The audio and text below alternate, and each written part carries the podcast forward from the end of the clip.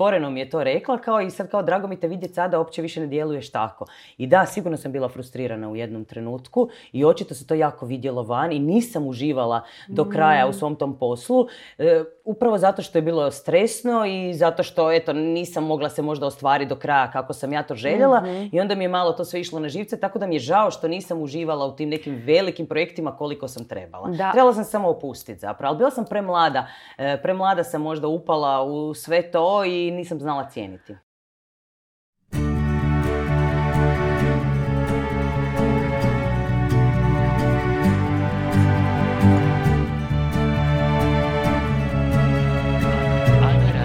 Ana Radišić podcast. Razgovori s ljudima koji inspiriraju. Dobar dan svima, dobrodošli u moj e, novi podcast. Ma znate da mi je svaki bitan i važan i, i, volim ga, a ovaj mi je pogotovo važan, nasuprot mene sjedi, a skoro ću reći da imam tremu. E, onako, kad sam bila malo mlađa, onda sam uvijek ovako gledala, gledala sam i promatrala sam govorila, joj pa ja bi to kao i ona, pa su mi neki znali govoriti pa ličiš na nju, a dobro sad ću skratiti priču, Nevena Rendeli, pa dobar ti dan, dobro mi došla. E, hvala ti što si me pozvala, sad sam ispala kao ono da razgovaraš s Helgom Vlahović, kao da imam 20 godina razlike s tobom. Nemaš, ali- se, kad si ti bila mala, ja sam već... E, Ne, ne, e, nije, nije tolika razlika među nama, ali hvala ti puno, ono, lijepo je čuti da sam zapravo nekom, ono, ja bila možda u nekom pogledu uzor. Jesi, jesi, znaš ti to i često smo nekako to znale i spomenuti i e, imala sam čak i priliku raditi s tobom i to mi je jako puno ovaj, značilo i nekako e, sav ovaj period e, kad te čovjek gleda i promatra zaista može reći ja bi to tako. Ajme, hvala ti, Da. ono, to je fakat lijepo čuti i ne mogu zapravo, ne mogu reći, ne mogu se pohvaliti da to često čujem, ali ovoga, ovako mi je lijepo. Da, radile smo jako puno, ti i ja zajedno, ja se sjećam tebe kad si se pojavila e, na televiziji, sad smo zapravo pričale e, na mojoj promociji knjige, odnosno vodiča, sam te prvi put možda i vidjela. U Pirovcu? Da, u Pirovcu, to nas je isto povezivalo i već tad sam rekla, vidi ova mala je tak zgodna, aha, malo i liči na mene. Kao to meni je bilo ono, vidi kako možda je da, baš je dobra, a kasnije smo zapravo surađivale i na HRT-u i na e, nekim drugim projektima, e, koliko se sjećam. Mhm. I e, tako da trčale. je gušt- A trčanje nas je povezalo zauvijek, da. Da, da, to je da. sigurno. Reci mi kako si, osim što se topimo u novim temperaturama, e, vani iza tebe je veliki tvoj e, projekt, ja ti čestitam na njemu. A hvala, hvala, da, dobro sam, samo sam umorna jako, upravo je završilo drugo izdanje Festivala zdravlja, E, prvo izdanje smo radili prošle godine na jesen, u principu neka ideja je nastala jako brzo i kao odmah smo to sproveli i kao tko zna što će od toga biti, kako se to prvo izdanje pokazalo uspješnim, Onda smo odmah poželjeli raditi opet, ali e, prilike nisu dopuštale, negdje na proljeće smo htjeli ponovno, ali još uvijek nije bilo dopušteno javno okupljanje, tako da smo jedva dočekali da još jedno izdanje napravimo i ovaj festival zdravlja koji je iza nas se pokazao još uspješnijim, boljim i baš onak e, imam neki osjećaj da mogu odahnuti, iako me još malo stres e, pere, ali ovoga, baš sam jako zadovoljna. A reci mi kako ti je sve to skupa sad u jednoj novoj ulozi, Mhm. već jesi u toj novoj ulozi neko vrijeme, ali prije si bila s one strane, Mhm. a sad si s ove strane gdje moraš hendlati i organizaciju, i ljude, i sponzore, i izlagače, i vodit ako treba naravno, i brinuti jesu li svi e, na mjestu, je li sve u redu, E, koliko ti je sve to skupa možda lakše jer si nekako u svemu tome Mhm. godinama, ali opet i teže jer si svjesna šta se sve može dogoditi. Pa znaš što, ja sam ono tipični blizanac, ajmo tako reći, iako nisam sad nešto od te astrologije, horoskopa, ali ovoga, na meni se stvarno to može ono definitivno tak nacrtati kako izgledaju blizanci, uvijek na sto strana, e, jedan hoće ovo, a drugi hoće ovo, ja zapravo nikad ne znam što ja točno želim u životu, ja bi sve.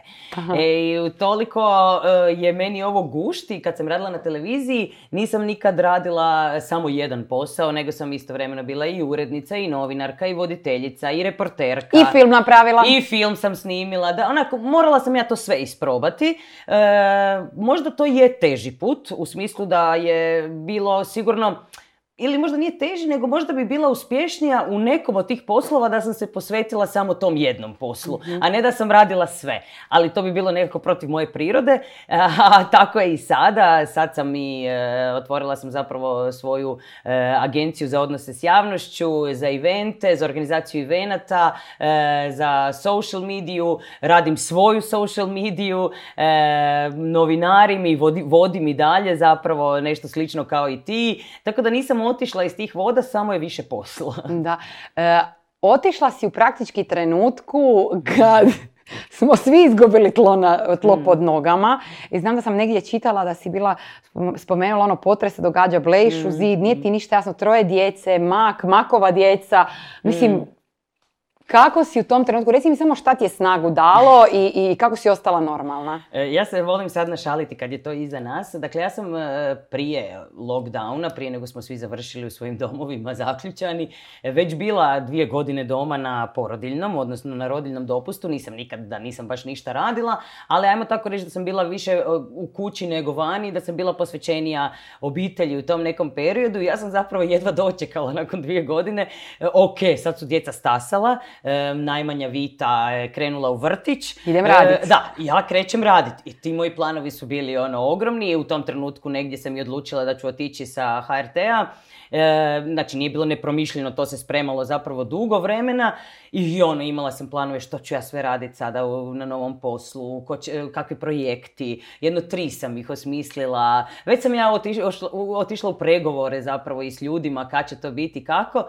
I ja mislim da je bio neki 15. treći ili možda dan ranije. E, napokon sam otvorila svoju tvrtku, a ne znam, 19. trećeg je lockdown nastupio i onda potres. U centru grada Da, u centru grada, ja sam u centru grada i taj potres me potpuno izbacio iz cipela. Ovaj loš lockdown, mislim, nismo, svi nismo znali što očekivati u tom Mm. trenutku, ali taj potres gdje ja s četvrtog kata s troje djece bježim e, bosa i ne znam zapravo ono što nas čeka, ne znam gdje bježim. Mm. To mi je bilo najgore. Vidjela sam ljude koji sjedaju u automobile i negdje odlaze. I ja sam stalno pitala, dobro, di idu ovi ljudi? Ono, mislim, kamo da ja sad krenem? E, Mak je u tom trenutku morao juriti na teren, e, jer mislim, to je posao novinara i snimatelja da budu tamo gdje se događa e, najgore ili najbolje. Tako da sam ostala sama sa svojim roditeljima i sa troje male djece i baš sam bila potpuno izgubljena. E, nakon toga e, se zapravo zakuhavala cijela situacija s koronom i dobro si rekla, e, jedno mjesec dobrih dana sam ovak sjedila doma i blejala u zid i pitala se, ok, šta će sad bit? Najbolje mi je bilo kad su ljudi se javljali e, ovoga, pa dobro, radit ćemo od doma, pa nije to tako loše. E, ali šta će raditi do doma? meni je bilo onak, dobro, kako vi to mislite, radit ćemo od doma, mislim, meni troje djece skače po glavi, ono, 24 sata dnevno, jedini trenutak kad ne skaču je onaj kad su u vrtiću, a vrtići isto nisu radili u tom trenutku. I onda je to bilo zanimljivih e, trenutaka na Zoomu. Kada one uskaču, viču, mislim, ja sam brzo shvatila da to ne bi tako išlo, e, tako da smo se nekako organizirali malo bolje, e, pa koji svi, vjerojatno nakon jedne dva mjeseca. Mm. Jesi imala u iti jednom, u, u iti jednom trenutku e, nekakvu dozu straha ili da si pomislila pa nisam trebala možda onu sigurnost i sigurnu luku koju sam imala napustiti ili jednostavno si prihvatila odgovornost za ono što si napravila i išla gra- glavom kroz zid? Pa n- nisam, nisam požalila, ako Mhm. me to pitaš, to nisam nikada, ali da, da me bilo strah i da nisam znala zapravo kako će budućnost izgledati, definitivno jest. Baš sam bila ovoga, ono, nije mi uopće izgledalo izgledno kako će sve se to završiti i u kojem smjeru će ići. Ali nekako, ne- nije, stvarno meni je bilo u tom periodu života dosta te vrste posla i tog rada, tako da to sam prekrižila, znala sam da nešto ću ja smisliti. I mislim, smislila sam, uostalom kao i svi drugi, e, kako si ti podcast, tako sam i ja počela raditi emisije preko Zooma, odnosno e, online emisije i što je jako dobro funkcioniralo. Je, kaži mi, e, sad kad je jedan odmak i kad je sve to skupa iza e, tebe, što ti se čini, e, zahvaljujući čemu si uspjela u tom periodu? Jer imam osjećaj da su neki stvarno e, isplivali na površinu e, itekako, a neki su, nažalost, potonuli poprilično. Ako su isto imali uspješne i biznise i poslove i sve, a pazi, ti si pokrenula tek praktički svoj. Je li to zapravo godine ulaganja u odnose, ljude, ono što jesi na kraju krajeva i kako radiš i kako pristupaš poslu. Pa Misliš sigurno da, to- jest, iako ne bi rekla da ovi drugi ljudi nisu imali Mm. isto to. Mislim da je mene zapravo tjerala ta odgovornost e, kao majke i Mm. kao roditelja, da ja nemam izbora Mm. u tom trenutku reći ok, puštam se i ono, bit će kako će bit. Mislim, e, moja djeca ne bi imala što za jest onda u tom trenutku, tako da ja si to nisam mogla dop- dopustiti i priuštiti i u principu sam malo po malo e, krenula radit e, sve što sam znala. E, nekakvi javna okupljanja nisu bila dopuštena, ok, onda ćemo raditi online. E, nije možda bilo e, dopušteno, ne znam, neko veliko snimanje, ok, onda ćemo raditi to snimanje od doma. E, sva sreća da mi je muž snimatelj, pa smo odmah imali sve doma za riješiti. Pa onda su krenuli neki manji klijenti koji su se isto tako našli u problemima kao i ja, isto nisu znali kako dalje. Onda ti manji pomažu jednim drugima. Mislim da se tu velika solidarnost također stvorila e, među ljudima i da su ljudi odjednom imali puno više puno manja očekivanja, a puno su više davali e, jedni drugima nego što je to možda bio prije slučaj. Je.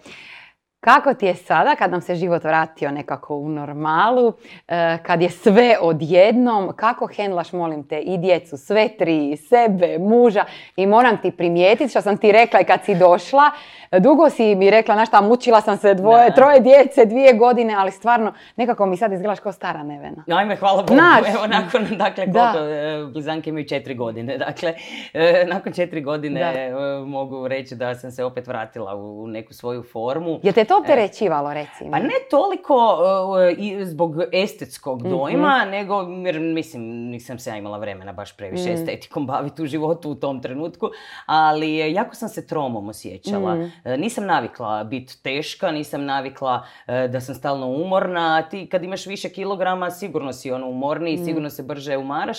E, nisam mogla trčat koliko sam htjela, koljena su me boljela, tako da iz tog nekog zdravstvenog pogleda sigurno e, se napokon osjećam e, dobro i mislim počela sam spavat, mislim da je to jako puno utjecalo. Nakon ono Mm. četiri godine ja sad napokon spavam cijelu noć. A daj mi samo reci kako je, mislim, uh, svim mamama je teško da se mi razumijemo i nikom nije jednostavno, ali ti si javna osoba i znaš i sama da si pod povećalom javnosti. Ok, navikla si da će komentirati šta si obukla, imaš li ovakve cipele, onakvu kosu, pramen, šminku i je li ti nešto krivo ili nije i nemaš problem s tim. Ali uh, opet nije jednostavno biti pod lupom javnosti cijelo to vrijeme, vratit se, uh, komentari, tvoj osjećaj uh, sve skupa i moraš biti, neš, moraš izgledat uh, kad se pojaviš. Pa je, to je sigurno neki pritisak Mm. e, na sve. Ja sad evo mislim ko da sam ono zaboravila, pokušavam se sjetiti, Mm. ono, ima jedan izraz mamnezija se kaže, Mhm. kad zaboraviš u majčinstvu sve ono loše, tipa Mm. nespavanje i takve stvari, tako se ni ja sad ne mogu baš točno sjetiti jesam li se u nekom periodu života osjećala loše, ali mm, jesam sigurno, nisam bila zadovoljna sama sa sobom i e, sigurno je na to utjecao i nekakav pritisak da ono e, slijedi, uslijedi naslov dva mjeseca nakon poroda e, stala u svoj broj traperica, ali ne mogu baš reći da sam se ja baš previše time Bavila. opterećivala, Mm. jer ja stvarno nisam imala vremena za to. Ja sam u godinu i pol dana dobila tri bebe. Dakle, doslovno moje su blizanke imale godinu i pol dana kad sam već rodila Vitu. Dakle, to su stvarno tri bebe. E, nisam ja baš imala vremena e, i živaca se opterećivati takvim nekakvim, pa ajmo reći ono paušalnim i minornim e, pritiskom. Dugo si onako živjela život punim plućima, u svakom smislu e, te riječi. i Nekako mogla si si e, i priuštiti i e, provesti i život živjeti kako želiš. Odjednom dolaze mala tri stvorenja koja su najbitnija na svijetu. E, kako si se snašla kao mama? E, kako si zadovoljna sve skupa?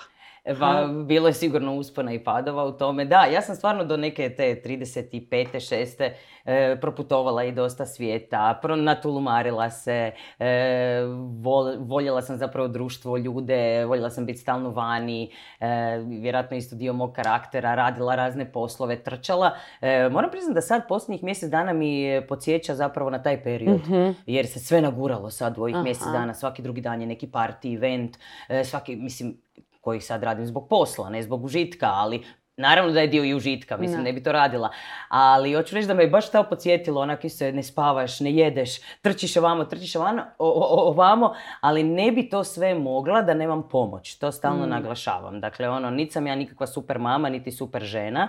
E, imam mamu koja e, jako pomaže e, mm. zajedno sa, sa mnom i s mojim suprugom u odgoju naše djece i ona je tu od početka s nama i da nema nje, niti bi ja mogla mm. sve to raditi, niti bi mogla profesionalno napredovati, niti bi mogla biti tu gdje me sve veseli. Mm. Tako da to mi je jako važno reći. Mene često žene na Instagramu znaju pitati pa kako ti na sve stigneš, ja imam jedno dijete pa ništa ne stignem. E, I ja tu stvarno ne mislim da treba nešto lagati i raditi sad ono drame, pa sve je u dobroj organizaciji, ma mislim nije u dobroj organizaciji, sve je u tome da vam neko e, kad treba pričuva djecu. Mm, da, pogotovo još sa poslom kakav uh, imaš, da, vodiš tempom koji imaš, što si sama rekla, one su stvarno jako, jako blizu jedna uh, druge. Da, da. Kaži mi koliko prepoznaješ sebe uh, kroz koju od njih već sad polako karakterno?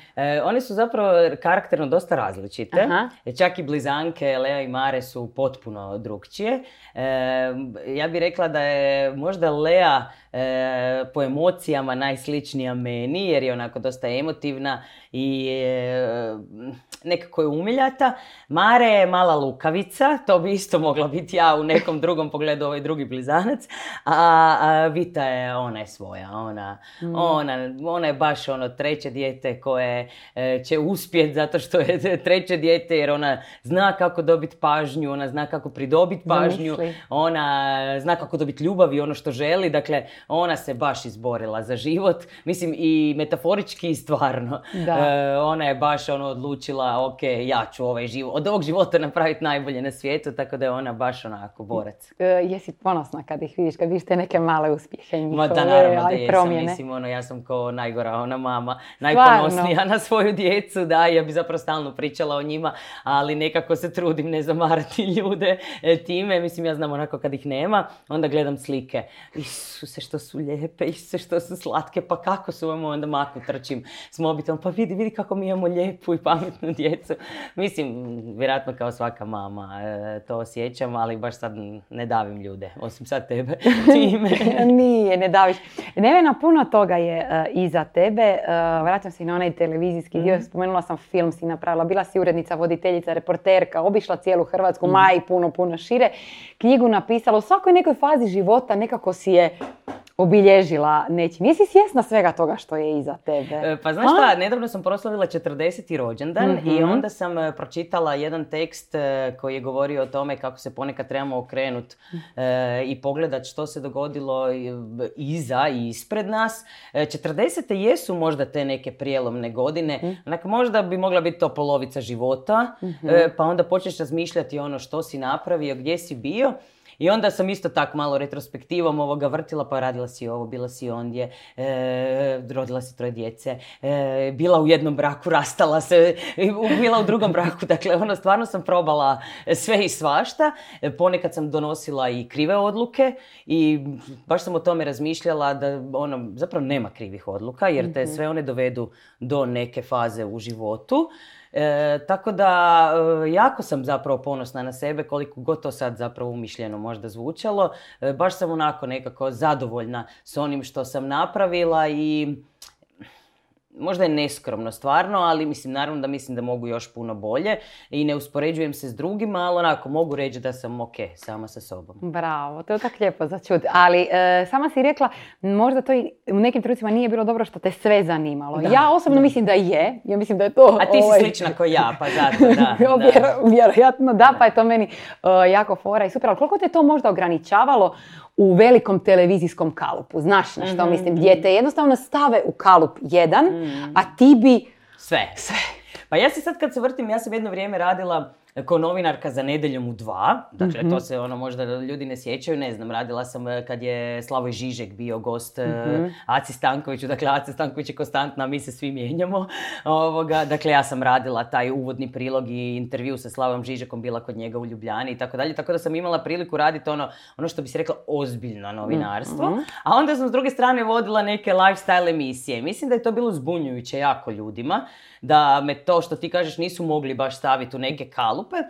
E, kad danas to gledam, ne bi to zapravo preporučila svima. E, ne zato što su kalupi dobri, nego zato što em, bolje bi bilo da se zapravo usmjeriš u jednom smjeru i da znaš što želiš i onda napreduješ u tome, nego ovako da sve probaš. Malo si neuvjerljiv e, onda u nekom pogledu, e, bez obzira zapravo e, što sam eto ja možda bila dobra i u tom reporterstvu i bila dobra u ovome, ali malo, malo ljudi, ljude zbunjuješ time. Mhm. Ali dobro, nekako smo te imali više priliku u tom zabavnom magazinskom da, dijelu definitivno. uh, gledat. Jel ti fali išta od toga? Uh, znaš one velike festivale, porine, glamurozne događaje gdje uvijek nekako uh, Nataša te oblačila, sređi Da, uvijek da, si da, bila. Nataša Jel ti išta od toga nedostaje? Da, jako. Ne, ne, ne mogu ja to reći. Meni televizija nedostaje, sama kao medij. E, mislim, to su predivni trenuci u životu i predivne prilike koje sam ja imala, iako nisam bila svjesna u tom trenutku. Jel? Da. Ja se A šta sjećam- misliš zašto je to? ne znam, evo baš sam ljuta na sebe zbog toga jer se znam sjetiti sebe. E, nedavno mi je jedna gospođa rekla da me vidjela, e, da me upoznala dok sam radila na televiziji i da je pomislila, Isuse Bože što je ova žena frustrirana. Da, re- otvoreno mi je to rekla, kao i sad kao drago mi te vidjeti sada, uopće više ne djeluješ tako. I da, sigurno sam bila frustrirana u jednom trenutku i očito se to jako vidjelo van i nisam uživala do kraja u svom tom poslu, e, upravo zato što je bilo stresno i zato što, eto, nisam mogla se možda ostvariti do kraja kako sam ja to željela i onda mi je malo to sve išlo na živce, tako da mi je žao što nisam uživala u tim nekim velikim projektima koliko sam trebala. Da. Trebala sam samo opustiti zapravo, ali bila sam premlada.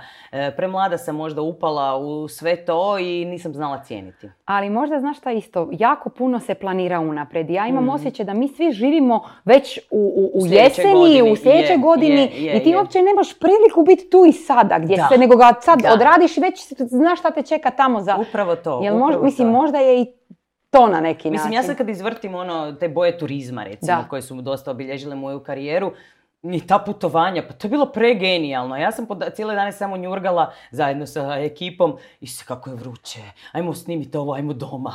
Znaš, ono, daj da ovo više riješimo. Ono. Nije se to vidjelo na vani jer smo ipak mi profesionalci, jer smo uživali u tome koliko god mi njurgali ovako, ali voljela bi da sam možda eto, bila prisutnija, to što ti kažeš. Ili recimo, ne znam, e, na e, Šibenskoj kanconi godinama sam vodila taj festival, isto je bio nekako uvijek usred ljeta i voljela sam to raditi, ali isto bi uvijek onak, oj, sada ovo još Sad ja moram usred Da, sad ja ljetovanja. usred ljetovanja moram ono, ali uvijek bi mi bilo drago onaj trenutak kad se popnem na pozornicu Da. i kad taj show krene, e onda me svaki put iznova bi me obuzela ljepota tog posla Mm. i ta čarolija i zapravo bi uvijek uživala, unatoč tome što bi uvijek prije njurgala i kaj, kaj ja sad opet to radila, sad Da. moram šminkat, a van je 38 Plus- stupnjeva, onda frizuru moram raditi, grozna mi je frizura, šta ću obući, takve stvari.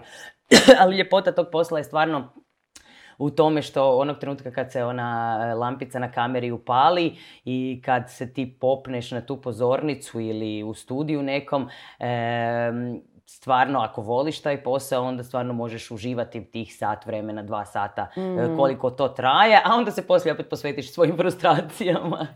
E, sad si u jednoj drugoj fazi, ali Mm. kad si spomenula posao, boje turizma, putovanja, tebi se ljubav dogodila na poslu. Pa zapravo Jel je, tako? da, da, da, je, je. Nakon iskustva kojeg imaš, što zapravo misliš da je, e, kako sad, sad, sad ću ovo zapravo pitati jako banalno, ali š- što je zapravo ljubav iz ove perspektive nakon što si prošla i, i rastavu i sve i sad kad imaš ovo što imaš? Pa sve je to ljubav. Hm? Pa meni se čini da je to sve ljubav. Ono, rekla sam već da nema nekih e, krivih odluka u životu, e, jer sve te te odluke negdje odvedu. E, sve je to ljubav. Ja kad danas gledam e, na svoje neke prošle ljubavi, ne umanjujem njihovu vrijednost u tom trenutku. Mislim da su one bile i tekako velike ljubavi, samo su u nekom trenutku prestale trajati i izgubile su možda neki smisao. A ova ljubav koja traje je, mislim, mislim, teško je usporediva s bilo kojom drugom jer prvenstveno smo mi se ostvarili kao roditelji e, tu zajedno, pa onda je ta ljubav nadograđena e, s djecom i sa nekim dodatnim e, dodatnim ljubavnim zanosom, tako da stvarno uživam u svakom trenutku mm. svog života. Ne zaboravljaš odakle si, Pirovac je najdraže mjesto, je li tako? Pa je, je, nedavno sam trčala uh, jedan tam, jednu tamo utrku pa sam rekla, popela sam se gore na brdo i napisala e, i moj dida rodio se tamo. To je bio jedan sastavak, tako je glasio sastavak, naslov, naslov sastavka iz osnovne škole. E, kad sam ja pisala, trebali smo pisati o mjestima koja su nam draga, kao otkud smo porijeklom.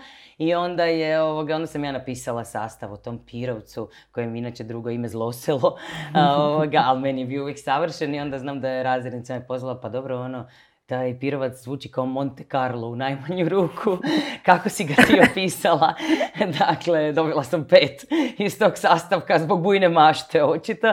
Ali e, volim jako Dalmaciju, moja mama je Dalmatinka i volim jako taj kraj. Mm, ali to su nekakve, ja imam osjećaj, i običaj. I tamo kad se vratiš ista ko pred 10, 15, 20 godina, pa nema tamo nevena s televizije ili nevena ovako, nevena, jel tako? Pa nije njih briga baš previše za to. Ono, mislim, njima je to tak svejedno. Ono, kad me znaju od malena i svi se znaju tamo, njima, njima je nebitno tko si i što si postao. Nedavno je Goran Višnjić, e, koji svake mhm. godine dođe u Šibenik, e, a boravila sam s njim u Pirovcu kad je snimao e, film o Antigotovini, onda sam isto to primijetila primijetila, dakle niti on nije baš nešto bio fascinantan kao evo sad nam došla hollywoodska zvijezda, a što je njemu jako odgovaralo i pasalo. Pa, Vjerujem da to takvim zvijezdama e, stvarno odgovara kad se ljudi prema njima odnose mm. potpuno normalno. A kaži mi, jel vidiš e, svoju mamu u sebi sada kad odgajaš e, njih tri? O da, isto, isto. Ponavljam sve greške i sve stvari koje sam mrzila. Mislim da je to onak genetski uvjetovano. Da, puno čitaš? E, znam nekad onako naletiti na Instagramu i to voliš knjige. Pa puno manje nego prije. Puno manje mm. nego prije. Evo trenutno sam baš u potrazi za nekom knjigom. Ali mm. ovoga, mm, e, čitam, čitam od uvijek sam voljela čitati. Mm. Tako da mi to čitanje me opušta. I e, ne mogu dugo izdržati da baš sad ništa ne čitam. Je li imaš ono neku knjigu ili neke koje su ti ono baš knjige koje su lektira ili jednostavno prema životnim fazama ti dolaze intuitivno i čitaš i onda ti u toj možda fazi života određena je neka mislim, mislim da prije to, da u određenim fazama života su mi neke knjige jako odgovarale. Znam da sam jedno vrijeme Amelie Notom čitala sve mm. zapravo što ona, i to me uhvati, uhvati me faza kad ono čitam sve od jednog mm. E, pisca. E, kao mlađa sam voljela jako Slavenku Drakulić i ono, bila sam opsjednuta zapravo sa svim što je ona napisala. Sad se pokušavam sjetiti što sam posljednje baš jako dobro čitala ne mogu, ne mogu se sad sjetiti, znam da je bila neka dobra knjiga, ali recimo jedna knjiga koja mi je ostala jako u pamćenju je Ciganin ali najljepši. mm To me baš onak fino potreslo. Mm. Baš jako, jako dobar hrvatski roman. Kad si spomenula potreslo, jako si se i angažirala sada u ovoj mhm. cijeloj situaciji oko zagrebačkih potresa, obnove grada. Pa znaš što, shvatila sam da neće nitko. mm Ako nećemo mi sami, zapravo taj moj aktivizam nije počeo nakon zagrebačkog potresa koji me jako preplašio, već nakon petrinskog potresa. Znači nekih šest mjeseci nakon, e, zapravo više, osam mjeseci nakon e, mm. Zagrebačkog, e, kad sam shvatila da je prošlo osam mjeseci, a da se ništa nije pomaklo mm. prstom, da nitko nije napravio ništa, da se stalno spominje kako će obnova krenuti, obnova će krenuti, obnova će krenuti, a da mi dalje hodamo po gradu koji se urušava, mm. koji je opasan za prolaznike i za djecu, a kamoli za turiste, da te zgrade stoje tako polusrušene i nesigurne za sve nas i u tom trenutku mi stvarno puko film i rekla sam ok, ono, mi moramo učiniti nešto jer očito se nitko neće odazvati mm. na ove, ove pozive u pomoć. E, sad se pokazuje da se isto događa i s Petrinjom, što mi je još tužnije jer gledati te ljude koji sad žive u kontejnerima na ovoj vrućini i da, je to, da se to stvarno dopustilo, da se to, to dogodi toliko mjeseci nakon, mislim vi kad pogledate podatke to je stvarno e, porazno, e, ne znam, u Zagrebu su srušene tek dvije kuće Znači ne pričamo da se nešto e, napravilo, nego tek srušene. A u Petrinji je nešto malo više srušeno, ali e, u kontaktu sam zapravo i s udrugama i s ljudima koji tamo žive i oni kažu da je to jako, jako, jako malo. Katastrofa. Da. Kako ti se čini išta, da li e, vaš glas se čuje, aktivne ste jako, aktivni ste svi skupa jako, ili imaš osjećaj da se određeni pomaci događaju?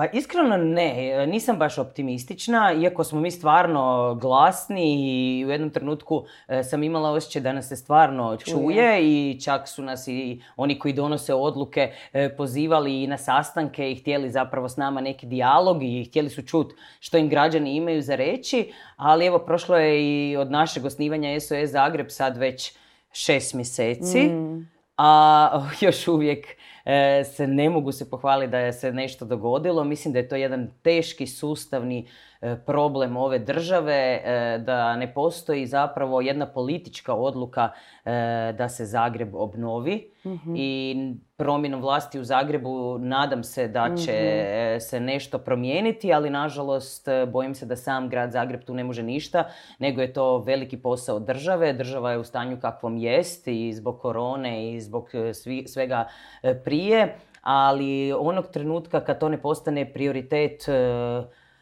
pa broj 1, 2, 3, znači na nekakvoj, na među prva tri mjesta prioriteta ove države, jer ja znam da ljudi misle, ok, kaj vi Zagrebčani e, se bunite, pa ono, zake bi mi sad svi vama pomagali, ali evo ljudi, zapitajte se, ako se prema Zagrebu tako odnosi, koje je, ekonomsko, europsko, turističko središte ove zemlje, od kojeg dolazi pola BDP-a ove države, e, onda zamislite što bi se dogodilo drugim gradovima da vas zadesi slična sud sudbina i mislim da stvarno obnova Zagreba treba postati prioritet svima. Da, ja se slažem tu s tom potpuno. Glasni jeste, evo nadam se da će stvarno se situacija mijenjati. E, Nevena korona je bila i sama si rekla puno toga smo naučili u mhm. zadnjih e, godinu i pol, dvije dana. Kako, što se tebi čini kao tvoja nekako najveća lekcija koju si usvojila? Ti si stvarno imala puno promjena, mhm. krenula si u samostalne priče. Ja nekako imam osjećaj ne znam da li će se složiti sa mnom, da nekako se puno toga očistilo i pročistilo iz naših života, da su možda ostali neki koji trebaju ostati, da su ti možda pružili ruku neki koji, od kojih si možda se najmanje nadao, možda su razočarali neki drugi, ali e, pogotovo još i u samostalnu priču si krenula. Što je tvoja neka naj, naj, najveća lekcija koju si usvojila u ovom zadnjem periodu? Pa ja sam naučila zapravo se jako puno odgovornosti i naučila sam se da e, sam uglavnom sama odgovorna za svoje mm. uspjehe, neuspjehe, pogreške i dobre stvari. mm prvenstveno zbog tog e, odlaska u samostalne poduzetničke vode. A što se tiče drugih, E, naučila sam isto da možda ne trebamo baš imati prevelika očekivanja mm. od drugih ljudi jer onda se nećeš ni razočarat. Nije da sam sad nešto jako mm razočarana bila nekim, ali mi to što kažeš, možda su se neki ljudi možda nekako očistili iz naših života, ali ne, ne sad da su trajno, nego jednostavno su dobili svoje neko drugo mjesto u mhm. životu, e, pa vjerojatno tako su i neki mene možda makli, možda sam ja nekog isto razočarala. Ali ne bi opet rekla da smo se nešto jako puno promijenili, jer mm. e, brzo se to jako vrati na staro. Mislim da e, kao društvo se nismo puno promijenili, nismo puno naučili. Mislim da ta neka polarizacija koja postoji i koja je trend i u Americi Americi i u Europi, pa tako i kod nas, e, na svakoj temi, dakle da se ono baš koljemo i svađamo i da nikad ne postoji neki konsenzus ili tolerancija, mislim da to pokazuje da baš nismo puno izvukli iz ove cijele krize. Mm. Dobro, neki mi pojedinci možda osobno jesmo i kao što si sama sami smo odgovorni uh, za nekako više pa manje toga, barem naša reakcija na sve to skupa. Uh, koje su ti neke željice kažem, napravila si puno, evo iza tebe sad stvarno veliki festival, mm. mi koji smo u Zagrebu znamo što i kako se događalo, zdravlje si okrenuta 100%, E, i pa to je, to je recimo jedna od stvari koje smo možda promijenili i to mi se čini i kroz festival zdravlja mhm. e, gdje su se ljudi napokon posvetili e, sebi, svojoj fizičkoj i mentalnoj spremi. Napokon govorimo o mentalnim poteškoćama i problemima koje imamo, mentalne nestabilnosti, ajmo mhm. tako reći. Više nije sramotno ono reći da ideš psihijatru ili psihologu i da ti je potreban. Sve se više ljudi interesira upravo za takve teme i to je možda dobro. Malo smo se više otvorili prema tom smjeru, mhm. a druge strane loše jer znači da jako puno ljudi ima više problema. Mhm. E, tako da nekakve posljedice, a to je bio i zaključak Festivala zdravlja, ćemo tek vidjeti, nažalost, e, što će se događati s našom djecom koja su živjela u potpuno nekim promijenjenim uvjetima, ali i s nama koji smo sve to trpili stoički, pa onda ćemo u jednom trenutku zapravo puknuti. Ali e, zdravlje bi nam svima trebalo biti prioritet i to je ova godina pokazala da jer što ćeš drugo, mislim, ako nemaš zdravlja, ako nemaš, e, ako nemaš e, tu neku sigurnost, onda ti ovo sve drugo ni ne vrijedi, ni utrka za novcem, ni utrka za uspjehom, ni utrka za napretkom. E, zapravo je nekako najvažnije da se dobro osjećaš u svome tijelu i u e, mentalno da si nekako zdrav. A mislim, ja sam u prošloj godini izgubila neke isto drage ljude, e, ne samo i zbog korone, nego jednostavno slijedom nekakvih životnih događaja i to su ti trenuci kad se malo probudiš i kad shvatiš e, što je bitno u životu. I što je zapravo život? Koji je, što je tvoj neki prirodni osobni apaurin u trenucima kad izgubiš? Busolu. Ne, ne smijem ti reći to, jer nije zdravo. Šalim se. E, meni, e, od ovih, imam ja i nezdravih ovih stvari koje me malo smiruju, ali od ovih zdravijih stvari trčanje je sigurno e, neki moj apaurin. I planinariš dosta. Da, da, i u posljednjoj godini sam počela i planinariti, to je totalni hit i to, me, to mi je pregenijalno. E, Bila sam na Velebitu, na Svetom brdu, onda svaki drugi vikend smo tu po Samoborskom gorju ili Zagrebačkom gorju i to je totalni hit. Jedino što u životu, jedino što mi meni trenutno nedostaje je vrijeme, a za sve to moraš imati vremena. I e, jedva čekam zapravo i da curice malo porastu pa da i one mogu krenuti s nama jer nažalost još su premale baš da osvajaju vrhove. Pa tako da je to komplicirano s njima. Ali e, što više vremena samo da mogu planinarit, putovat e, i tako nekakvim ono, sportskim outdoor aktivnostima se baviti. Neka bude, ali neka bude i ovog svega drugoga, neka bude uspjeha i ovim poduzetničkim vodama. Nevena, puno ti hvala što si došla. Hvala tebi, ne mogu vjerovati da je već prošlo toliko. je, prošlo je i e, lijepo se odmori u ljetu koliko uspiješ i iskupaj u našoj Dalmaciji. Treba mi, da, A mi se onda vidimo tebi. opet e, na Puno ti hvala. Hvala tebi, Ana. Eto, nadam se, odnosno znam da ste uživali jednako kao i ja. Sve znate, pratite, gledajte, šerajte, lajkajte, subscribeajte se, vidimo se za tjedan dana. Bok!